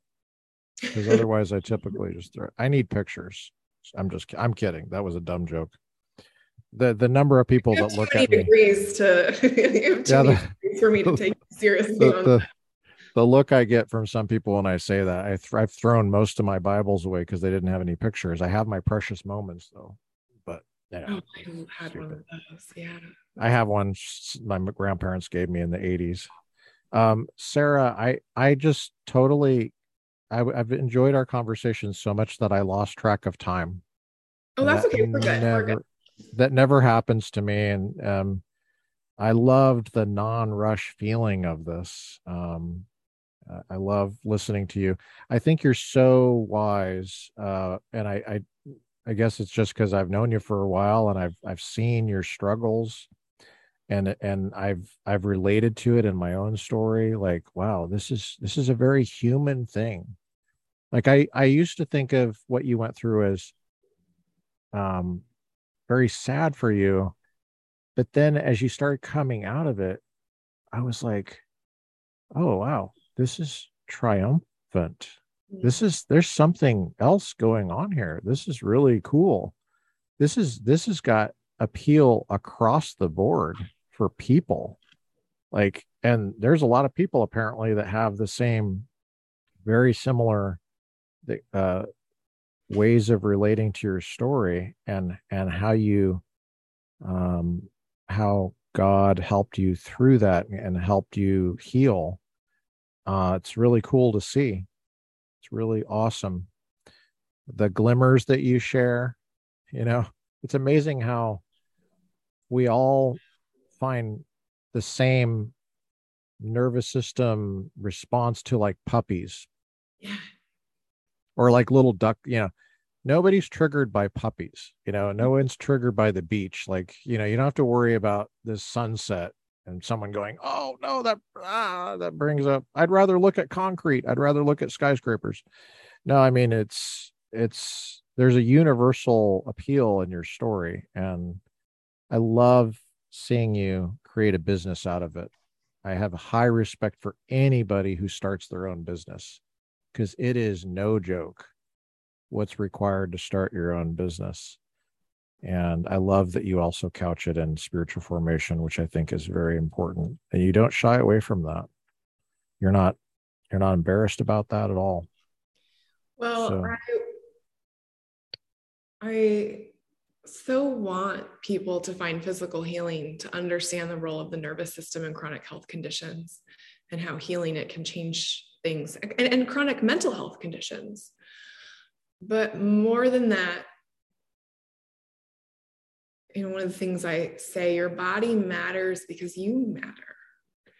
And I, so I want, I want people to have that physical relief, but I yearn for them to find the deep, soulful healing that I have experienced in the person of Jesus. And so I don't want to leave that part of my story out because that's the best part. that's the best. And can A lot- just- a lot of times people lead with that and there's not really a connection i don't think i mean some people but but i think you lead with um this this way we're designed Mhm. to respond to our situation and then it just gets locked in the body and you you gotta release that stuff you gotta there's ways to do it Mhm. the spiritual formation stuff comes out as you're doing that Yeah. which i think is a really neat thing i'm sorry i interrupted you No, well, I think I might have started to interrupt you. it's hard to know. Um, yeah, I love that. That the spirit, any invi- anytime we rewire, there are these invitations to deeper formation, to really understanding, learning to understand our belovedness, which really means just opening ourselves to the spirit of God who wants to teach us that. But there's a there's a thread flapping in the wind. I'm thinking for Okay. anyone listening who's saying she gave us the first breath of grief and lament, but not Mm-hmm. the second breath. I want to make sure I speak that. Um, you sound like a thinker right now just fyi that's like a total thinker yeah, I do. I do have a lot of thinker. Um, There was a half of a sentence I left off about 47 minutes ago. Hold on. Let me give you the other half of that sentence. well, you know what it is. Did you know I studied philosophy? I, I love that. Yeah. Yeah. You knew that, yeah. So I did. Yeah. There's there is a like a precision that I do appreciate, but also the teacher in me, like that shepherd I came to speak at one of your philosophy uh, uh, classes, I think. Maybe. oh yeah, I think that's where I first met you, actually, in person. I think that you were speaking. I think you might have been speaking to undergrad, but I came to meet you. I can't remember. Okay. I was, I think it was Scott Rae's class. It was on the definition of marriage. I don't know if you were in that class or not, but in I where I first met class. Maybe it was Scott Rae. okay. Well, anyway.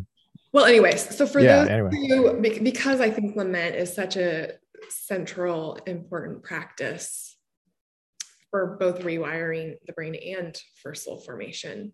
So, this first breath of complaint, um, this is where we not only lay our our wounds before God, but our need. And then the second breath is trust. And trust is where we remember God's goodness to us in our story. We reorient to those to the evidence of his goodness throughout our story. And of course, in Christian culture, we often like to just jump straight to the trust you know, with our platitudes, but God is good and God's going to see you through this, and those things are true. Um, but then there's this emotional, spiritual congestion where it's like we're continuing to hold up our fig leaves to cover up the anger and cover up the doubt. And so letting yourself really expose your wounds and and trust i think a helpful way of thinking about trust i think it can sometimes elicit for some people a sense of i need to strive to conjure this thing that i don't have but trust is really about rest and so it's about learning to rest in a goodness that holds you as you are processing your pain with Jesus. Hmm. And that is so important. I don't want to leave yeah. that. oh, no. I'm so glad you came back to that. That is really good. Especially when you said people lead with trust sometimes. Mm-hmm. And there's Bible verses that say trust in the Lord and all that stuff. And it's like, well, how do you you know force yourself to you feel like that can lead to shame too if you're not able to do yes. that and the the the lament you're saying the complaint comes 1st mm-hmm. then does trust come naturally or is it does it take some effort i think it's both i think the beauty of when we lay our complaint and i don't mean a self-indulgent whining though because I think some Christians say we don't want to encourage self indulgent whining. Sometimes our complaint sounds like self indulgent whining, and we still say, Listen, this is what's in my heart right now, God. So I'm going to give it to you because you're the only one who can change me. And I want to open myself to your healing power. Um, that's very vulnerable. It's that's, very, very vulnerable. That's very vulnerable. And, and, what happens when we expose the contents of our heart, however self-indulgent they may sound or however you know aggressive or rageful or whatever they are before him that's when we give him a chance to show us that he's trustworthy. When we expose ourselves in vulnerability with anyone we are giving them an opportunity to cultivate trust. It's the only way trust is built. And so skipping to trust really can be so counterproductive because we skip over this really pivotal piece of allowing God to show us how trustworthy He is. He's going to draw toward us in love. And where we need to be instructed and guided, He's going to do that with gentleness and love. And where we need to be validated and held, He's going to do that. And so that's really huge right there. It's huge. Said. And it doesn't mean that we don't practice trust. Trust is a spiritual discipline. Trust can look like sitting down and remembering the ways that God has been faithful to me throughout my story. It's a way of becoming, it's refamiliarizing myself with my story so I can rest in the present goodness of God now. He's been present in the past. You know what it is? It's, I think, a good picture of this practice of trust is in Exodus when the Israelites cross the Red Sea, they get to the other side, and Miriam leads them in song. And the first two thirds of the song, they're looking back at the good things God has done. And the last third or so, they're looking forward to the good things He will do. And it's that looking back and that allows them, it stabilizes their hope. Their hope rests on the looking back, and that that stabilizes their present. Mm-hmm. There can be that yeah. I mean, those sometimes you have to do that on purpose too. Like uh, he says, okay, like in Joshua 4, make the stones a memorial for what God has done for you. And that implies to me that sometimes there's things you can do. Uh, that's why I like archiving. I was telling you before we were recording that one of my PhD uh, research tools was archival mes- uh, research methods I, what I like about that is it's on purpose. Where we are creating a record, we don't not necessarily know the Yeah. significance of these little things, like a receipt, for example, or or a diary. Those are very important to historians trying to make sense of the past. But Joshua 4 is they use stones like an archivist so that these would be symbolic of what God has done. Looking Mm. back. Yeah. Yeah. So it really is opening to giving him a chance to show you his trustworthiness and then engaging our imaginations in ways that are restful and stabilizing and re- by reorienting us to the goodness of God um, in our lives when it's hard to see it and feel it and sense it. So you have an Instagram account where you're uh you're at Sarah Jackson coaching Mhm. and we I'll link that I'll, in the description. Uh, is there anything else you'd like me to link? Would you like me to link your website? Oh, if anyone's interested in Restore, Restore is Or- opening again in July. It opens just four times a year. They could always find it at my website, sarahjacksoncoaching.com. Okay. And I'll link that. Um, is there a is there a way for that for people? Do you are you inviting? Well, if someone wants to ask you a question, Mhm. is there a way that they can contact you or would you say instagram or would you say email or would you say not at this time or? Yeah, I'm not able to answer coaching related, healing related questions because I just get too many. So that's where the membership is a nice option because I there's a section in the forum where you can drop questions and I can do Q&A videos. But on Instagram sometimes I'll do Q&As. And and also people often have questions um, that if they go to my Instagram or my YouTube, they'll see there those questions are answered in in some of the posts, the videos, the highlights. So okay. um it's been a true joy to have the now famous sarah jackson coaching on the podcast to talk about the nervous system and holistic health and this has a lot to do with you know a lot of the stuff that people are experiencing there's lots of stress with the economy with um you know just normal life even. And there's lots of cool things that you can do to release that stored energy. And also it's nice to know what trauma is. Yeah, that's a really insightful thing that your your definition of trauma is so good. I think it's the best i've ever seen definition of trauma. Uh, stored energy. How, can you define it again one more time yeah, it's the accumulation of survival energy in the body over a lifetime. And so that survival energy normally in a healthy situation, an ideal situation, that that energy is important. It's supposed to help you in a stressful state. But when that stressful event has passed, your nervous system would discharge the energy. And as it's discharging the energy, it's moving back up the ladder because the healthy nervous system is going to move up and down the ladder. Oh okay It's not going to be at the top forever. We need to move up and down the ladder. We live in a broken world with stressful stuff, but it's just not going to get stuck lower on the Mm. ladder. So if you're in a car accident for example it'd be really weird if you were in rest and digest like throughout the whole car accident right. and you were like and you walk away and you're like that was just a really relaxing time of that car accident Right. Your you body know. gonna it's gonna generate survival energy to help you get out. Or if there's too much energy in your in your it, it might go into shutdown shutdown is an analgesic. Shutdown makes it so you're not going to feel as much. And so in a painful situation that might also be your body's where your body ends up. So you don't have to go to vietnam to have trauma you don't can just have regular that that was a key insight that you shared i can't remember where i but Mhm.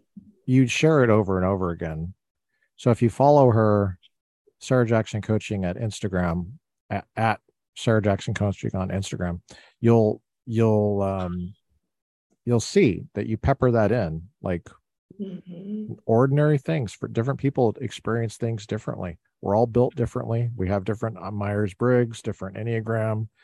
Um, and so one person might experience like a car accident, for example, very mm-hmm. differently than somebody else. Somebody else might have a really hard time getting on the highway for a long time after a car accident. And then the other person is just like, well, that happens. And then, you know, someone else experiences whatever it is, right? Mm-hmm. So it's not just Vietnam. Well, nuclear war. It's not mental weakness either that results in traumatization. It really is how your involuntary system or your system that's working involuntarily experiences it. And yeah, it can be things like even stress in utero and what your mom's going through. I mean, it, it really can start in the womb. I just remembered you didn't do the slinky yet. Oh, I didn't do the slinky. I was gonna. Yes, we've we've wandered many directions and covered so much territory. The slinky got left behind. Um, so for those who are watching, and if you're not watching, you can just imagine I have this little rainbow colored slinky, like the ones you get at a carnival. And it's kind of doing some wonky things right now. I'm trying to straighten it out. But it when you get out of bed, your body is going to generate energy to enable you to get out of bed and make your scrambled eggs and brew your coffee or whatever your morning routine looks like. And so if you're listening, you can just imagine I'm just moving the slinky in small doses. It's kind of hard to describe. I'm blocking. It's kind of hard to describe what's happening here with the slinky. But it's it's collapsed. It's mm-hmm. collapsed. Vert. It, you're holding it vertically. It's collapsed, and what you're doing is what she's doing is she's holding the top a few rungs of it, and she's um, raising it like maybe a half inch or two inches, maybe. Yes. Oh, that was a much better description. And so I'm just lifting it here and there. Now, in a fight or flight state, your body's generating all that survival energy. And so now I've got the slinky and I'm lifting it maybe two feet in the air. There's all this. And then she's letting it collapse and then she's yeah. it. Yeah. So, yeah. So it's going up and down and you may even be able to hear it. There's all this energy zinging through. And ideally, when the stressor has passed, your body is going to discharge that energy. And so now that my slinky is coming closer back to the baseline here, you're better at describing the slinky, Lucas. How would you describe this? Uh, you're going back to you're you're raising it just a maybe a couple inches and letting it collapse. Yeah, so now we're back at our baseline because we've discharged all that energy. Yeah. But in trauma, what happens is the energy is zinging through. So I'm back to lifting it up and down two or three feet in the, or one or two feet in the air. Mm-hmm. And so when the brain perceives we're helpless, we're stuck, we're lacking control, mm. that's when energy gets locked in the system. And now I've slammed the slinky shut. Yeah. And then that can come out in all sorts of ways, like um, irritable bowel syndrome, pain in your feet, like I had. Uh, different people experience. Mm-hmm. What's that? Autoimmunity. Mm-hmm. Yeah, and so your whole deal is figuring out how to release that in natural ways. There's little things you can do, techniques. Mm-hmm. There's also mindset issues. There's also beliefs about yourself, and and you've you've somehow figured this out over a long time. And it's a long it's a journey that you're on too. So yeah there's cool. There's always invitation to really i'm really glad to know you. I'm honored to know you. I, you. I have a lot of respect for for what you've gone through and just a lot of respect for you. And i you're one of the wisest people i know on on self-care. And um I really appreciate you coming on the podcast to share your wisdom with us. Well, I'm glad to know you, Lucas, and it was a delight to be able to sit and talk with you face to face today. Yeah. Yeah, you're welcome.